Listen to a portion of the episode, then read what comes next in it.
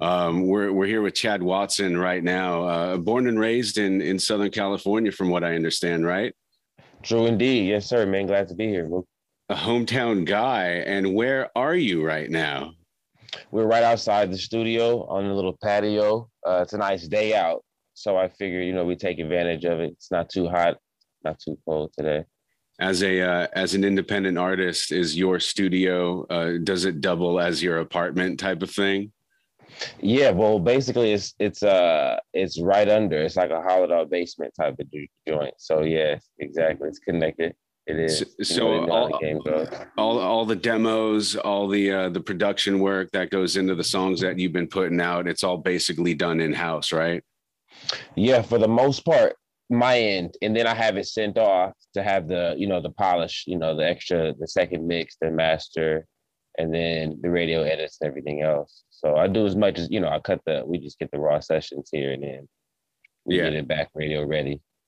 So, from what we've heard so far from Chad Watson, we are extremely impressed, especially uh, because you are, you know, you're doing it on your own. Uh, it yeah, appears that you're that. your own publicist and you're probably booking your own shows doing yeah, your own social media, uh, writing and recording and, and, producing and stuff. And uh, it's really remarkable to see, um, you know, some of these artists who are just grinding these days.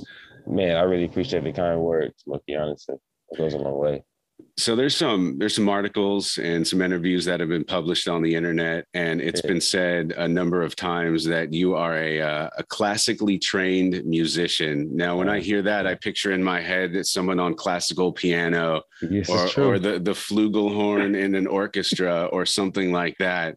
Um this is true. so you you studied music like formally. Formally formally. Yeah we started it out at the uh, los angeles conservatory of music right off of Fairfax. Um, so mom put me into classical music theory, and then we took uh, a year of that before we could actually take piano. You had to take theory first, but yeah, we took I took seven years of concert piano, classical piano. It's crazy doing recitals, to read and write, compose, instrumentate. So yeah, that's where it, it was crazy. Yeah, so I know you don't see that and think that, but actually, yeah, straight up uh, a classical all that you that whole get down with the polo shirt and the music emblem on it. Yeah, we did those, man. That's that's incredible. So so growing up is sort of in your formative years, like around the household, was like were you guys listening to classical music? Was that sort of like what your parents were into and stuff? My mom, see, yeah, well, gospel and that that a very musical family and just musically oriented. So we when not in the church, it was like singing and rehearsing, even in school. So, you know, you, you'd wake up Saturday morning, you might hear, you know, I'll be honest, it could be Marvin Gaye to a church song, but it was always a good, you know, it was a mix of what would be, I would consider like, it, it's still eclectic, but a classical, uh, just a classical taste, classical hip hop, classical um, R&B, even, even like I said, our old school gospel music, which I think is very, in those formative years, very important uh, just that I don't forsake the fellowship. So just being around good musicians and developing that ear for you know uh, treble organs and and drums and bass guitars, you know, live musicians, all that stuff is is very important. So I think it was just a culmination of of my parents having the wherewithal to put me in uh, professional musical training and also keeping me around you know, live and, and, and real music, music, musicians and music as well. You know what I mean? Yeah. You, I mean, you, that's a, an amazing head start to get schooled on music theory. Right, um, before right. you even launch into aspirations to be on your own sort of solo career, you know, exactly. it's uh, invaluable really to any musician or any aspiring artist, you know, you would, you would right. say, um, yeah, you um, can't overstate that at all. Um, you got a huge presence on socials. I've seen uh, the Instagram, which is I think Chad dot Watson, right? Yes, sir. Yes, sir. You're right. And uh, I don't. I haven't seen a website. I haven't seen a Facebook. I haven't seen a Twitter. But there is a link through your Instagram of, uh, I guess your your latest music video for the song "Whoa," right? Right. Right. We do have a Facebook. You know, I was just. Con- that's so funny. I was just considering making a Twitter Uh, I love week, to tweet. I, it's like my preferred social media platform, and like, tell me about it, Mookie. Is it is that your preferred? Because I'm I'm on the fence, so I need some like I need a, a good cosign to, well, to pull me over. I'm constantly thinking of like funny one-liners to shoot out on Twitter, you know, and uh, you never know really who's seeing them. That's what it seems like it's about. It's about the the one-liners. The good, you know, if you can get a good one in. Yeah, I don't I even mean, know. I got to figure out what I've been tweeting about. What do you be tweeting about? Well, you could promote all your music stuff, you know, oh, first and foremost, right? That. Because I like to tag artists on uh, on on Twitter, and uh, if they're not on there, then I'm like, all right, then that's cool. Yeah. I get it. Uh, you could get sucked into the rabbit hole of what they call doom scrolling, right? Oh um, yes, I'm sure of it. I, I'm, I'm guilty of that on Instagram. I um, just get knee deep. No, I know. I know. At what point did you really want to uh, you know dive in head first to become a, a solo artist? You know, um, there was a couple of different times I, I debated on on not taking it seriously, and uh, I think a lot of artists probably go to that self doubt phase. It's just a matter of uh, having a good team around you supporting, and and they actually brought me out of that. So you know, once I had, I felt like it was more than you know doing it for me. And you find a good why, you find your appropriate your appropriate medium, whatever gets you going. Then I, you know, I just that that was the switch. I took it seriously from there, and I'm glad that I did. You know what I mean? It was always going to be, it was never going to be easy. So I should have, you know, I should have anticipated those those kind of those times you uh hesitate. Sometimes you don't even. I still am very reluctant at times to almost put music out, just depending on you know it's mm-hmm. just it's just a sensitive thing. So it's just I think it's just accomplishing getting over that. Well, are you you talking about how music is so personal that you sort of wear your heart on your sleeve and uh, exactly, you're apprehensive exactly to share it with other people sometimes? That's hundred percent. You just put it in a nutshell. Are you are That's you worried exactly. about offending people, or or are you, know you worried about sort of showing your inner thoughts? It's more the second one. I don't really, I never, as funny as I should be more in this cancel culture, I should be more scared of offending people, which I'm not, but I'm more worried about putting my, like, you know, sensitive nights and emotions and thoughts and stuff like that, like out in the public. That's the hardest part about it, to be honest with you. So, what about when you're collaborating with another artist? Um, is, is that difficult to do? Nah, I mean those are fun. Usually, I mean, I there was a uh, I have one track where it was sort of uh, an emotional track. I have a female singer with me, and we kind of we did a melodic track. It was we kind of emoted, kind of chose, but those pockets are usually usually kind of fun. Collaborative yeah. efforts are usually kind of fun. Version of the song "Bussin" and uh, Chad Watson is our guest right now for an 88.5 live at home session. He is at home in Los Angeles right now um, you kind of said that that that was kind of a a quarantine inspired song, more or less, right? It was. It was. I think creatively, we all kind of had to find a, a new. I think. Uh, oops, I'm sorry. I believe some people went through a bad quarantine, and some creatives uh, used it to hone in. So I think it was just, you know, how you how you took the quarantine. But I got it. I channeled in some different deliveries and attacks. I like this. I think this was, uh, this was. Right. So for you, it wasn't just Netflix during quarantine. You were you were in the lab, if you will. You know, you were for you the were first part music. of it. It was. I would be honest. I didn't know how long. I don't think anybody knew how long it was going to last. Right. That was a. It was seemed like I don't know. It just seemed like it never was going to end. So at some point, yeah, you just had to get into the lab. But if we're being honest, for sure, the first half, I was, I was, I was enjoying it. It was like a vacation. You know what I mean? Yeah, yeah. I well, yeah. No, I, I hear you, man. And uh, we we sort of pivoted to doing radio from home. Um, uh-huh. This is uh-huh. my home studio, which doubles as my bedroom. And even though, like early on in the pandemic, I was talking to a, to a bunch of people, thinking that would be a good opportunity to s- sort of view the radio station from thirty thousand feet, as they say. Mm-hmm. Um, but no, that's not mm-hmm. the case at all. We're we're working mm-hmm. harder than ever, um, mm-hmm. trying to to navigate through these crazy times. It's it's been it's been unreal. How's that going? Is it working out? You feel like? We're doing good, man. We're a public yeah. radio station, so we've been doing these pop-up pledge drives. We'll, uh, you know, roll out like a, a limited edition tchotchke, like a T-shirt or a hat or something like that. And uh, okay, yeah, that's a good idea. Know, that's a good formula for sure. Yeah, I like that. Yeah. Anything I can do too, man. Shoot me over some stuff I can be a part of, promote or whatever. You know what I mean? Well, the Yeah, you guys got a good thing going over there. I like that. The big ask is for you to do a freestyle style rap, not now, mm-hmm. but to right. provide it later, talking okay. about this independent radio station. So I'll oh, hit you up later about that. uh, we had a guy, he's out of the UK. His name is Dylan Cartlidge, and we gave him some talking points. And uh, he yeah. provided something something similar to that. Okay, um, that's good. Hey, yeah, man, you got the green light. I like that. I like that. Love that. And then outside the box and then in the future, I think I told you I wanted to be your hype man. Um, but uh, going back to live music, you've been up on stage recently, post pandemic, right? Oh yeah, definitely, absolutely. How good did it feel to get on oh, stage for that first time in a long time? You almost can't even describe it. It's always a good time being on stage, but uh, but since it was like taken away from us, you just appreciate it way more. The energy in the audience too seems to feel the same way. Speaking of that, um, wanted to talk a bit about sort of the underground hip hop scene in Southern California. Um, first of all, what venues have embraced the the culture? You know what? I started off doing those hole in the wall joints, like Southeast LA, a lot of those Boyle Heights, uh, Downey, San Bernardino Radio. They were one of the first people to give me, uh, you know, like the the bigger platforms. But Oh yeah, those those downtown south, like South Central joints, they're definitely popping. Those things are part of the movement for sure. They got a couple of teams. Uh, uh, underground actually, um, Sailor Hip Hop. Uh, shout out to them. Shout out to Young Baka. These guys, there's production people. They come out. They do a lot of different um, underground stuff. They definitely give people like you know a sort of stepping stone.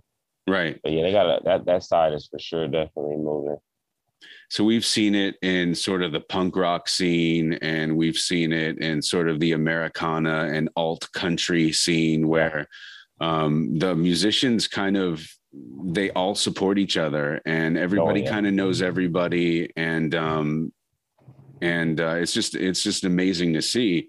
Yeah. Is that the same for sort of rap and hip hop culture in Los Angeles? Does everybody have each other's back more or less? You know what? Or is there like just straight up competition all the time? If it's it's it's very it's hyper competitive for the most part. I mean, it seems like the the support is there, but it's only in your in your small circle. I mean, if you're fortunate enough to get love from a lot of different circles, then you're one of those, you know, really blessed artists. But a lot of people will, uh, you know, it's very competitive, and that's just I think that's just the nature of the culture. Mm-hmm. yeah. Like but I mean, if you got some good people around you, uh, like fortunately for me, a couple of people, like even if it's people like you that I meet on the radio, and then that the DJs that you develop relationships with, and a few artists, you know, it, it can get to a point where you can develop a nice, you know, a decent support of loyalty around. But you know, I wouldn't, I wouldn't I don't think I can go to just Atlanta or the Bay and think that you know I'll just get that universal love like that. You know, it's just not. It's not. It's well, not like that. Right. I, you never know. I mean, you've got like hundreds of thousands of followers on Instagram, and I know you've traveled oh. as far as like Las Vegas. Oh yeah, Miami. We just. Stuff. Oh yeah, exactly. Yeah, we just we just did the the cannabis awards. Uh, we just I was just out in Miami for my song release with DJ FX, and oh yeah, I'm actually. It's surprising even in Dallas when I walk up and they come out and you know give me a section in a bottle, and this is like Texas. Mm. You know what I mean? So it, mm. no, the love definitely. I will say this: I get more love out of state uh, than I do at home. Honestly, like it's crazy. The hospitality is insane out of state. You would think I'm Justin Bieber when I walk somewhere. Well, you you've got this rock star persona, and uh, I feel like people just want to uh, they just want to know you and accommodate you as well. Uh, real quick, man, you've done yes, a lot of great stuff for the community, some philanthropy oh, work, some charity work, um, yeah. names and organizations like the, uh, the Think Watts Foundation, yeah. Have a yeah. Soul, and Humanity Heroes Project. Can you talk a little bit about some of the the good work you've been doing around town? Absolutely. Man, yeah, if we can just get one person to be inspired to do it, because it's very, very simple. I don't, you know, I don't think that it requires a lot, but it's just. So I like to. They have a soul. What they do is, is uh, they they they have a partnership where they go and get. They actually have a partnership with Nike. Nike will send them. These are nice shoes I'm talking about. Like uh, from the Olympics, they just sent them a batch of those shoes that weren't used.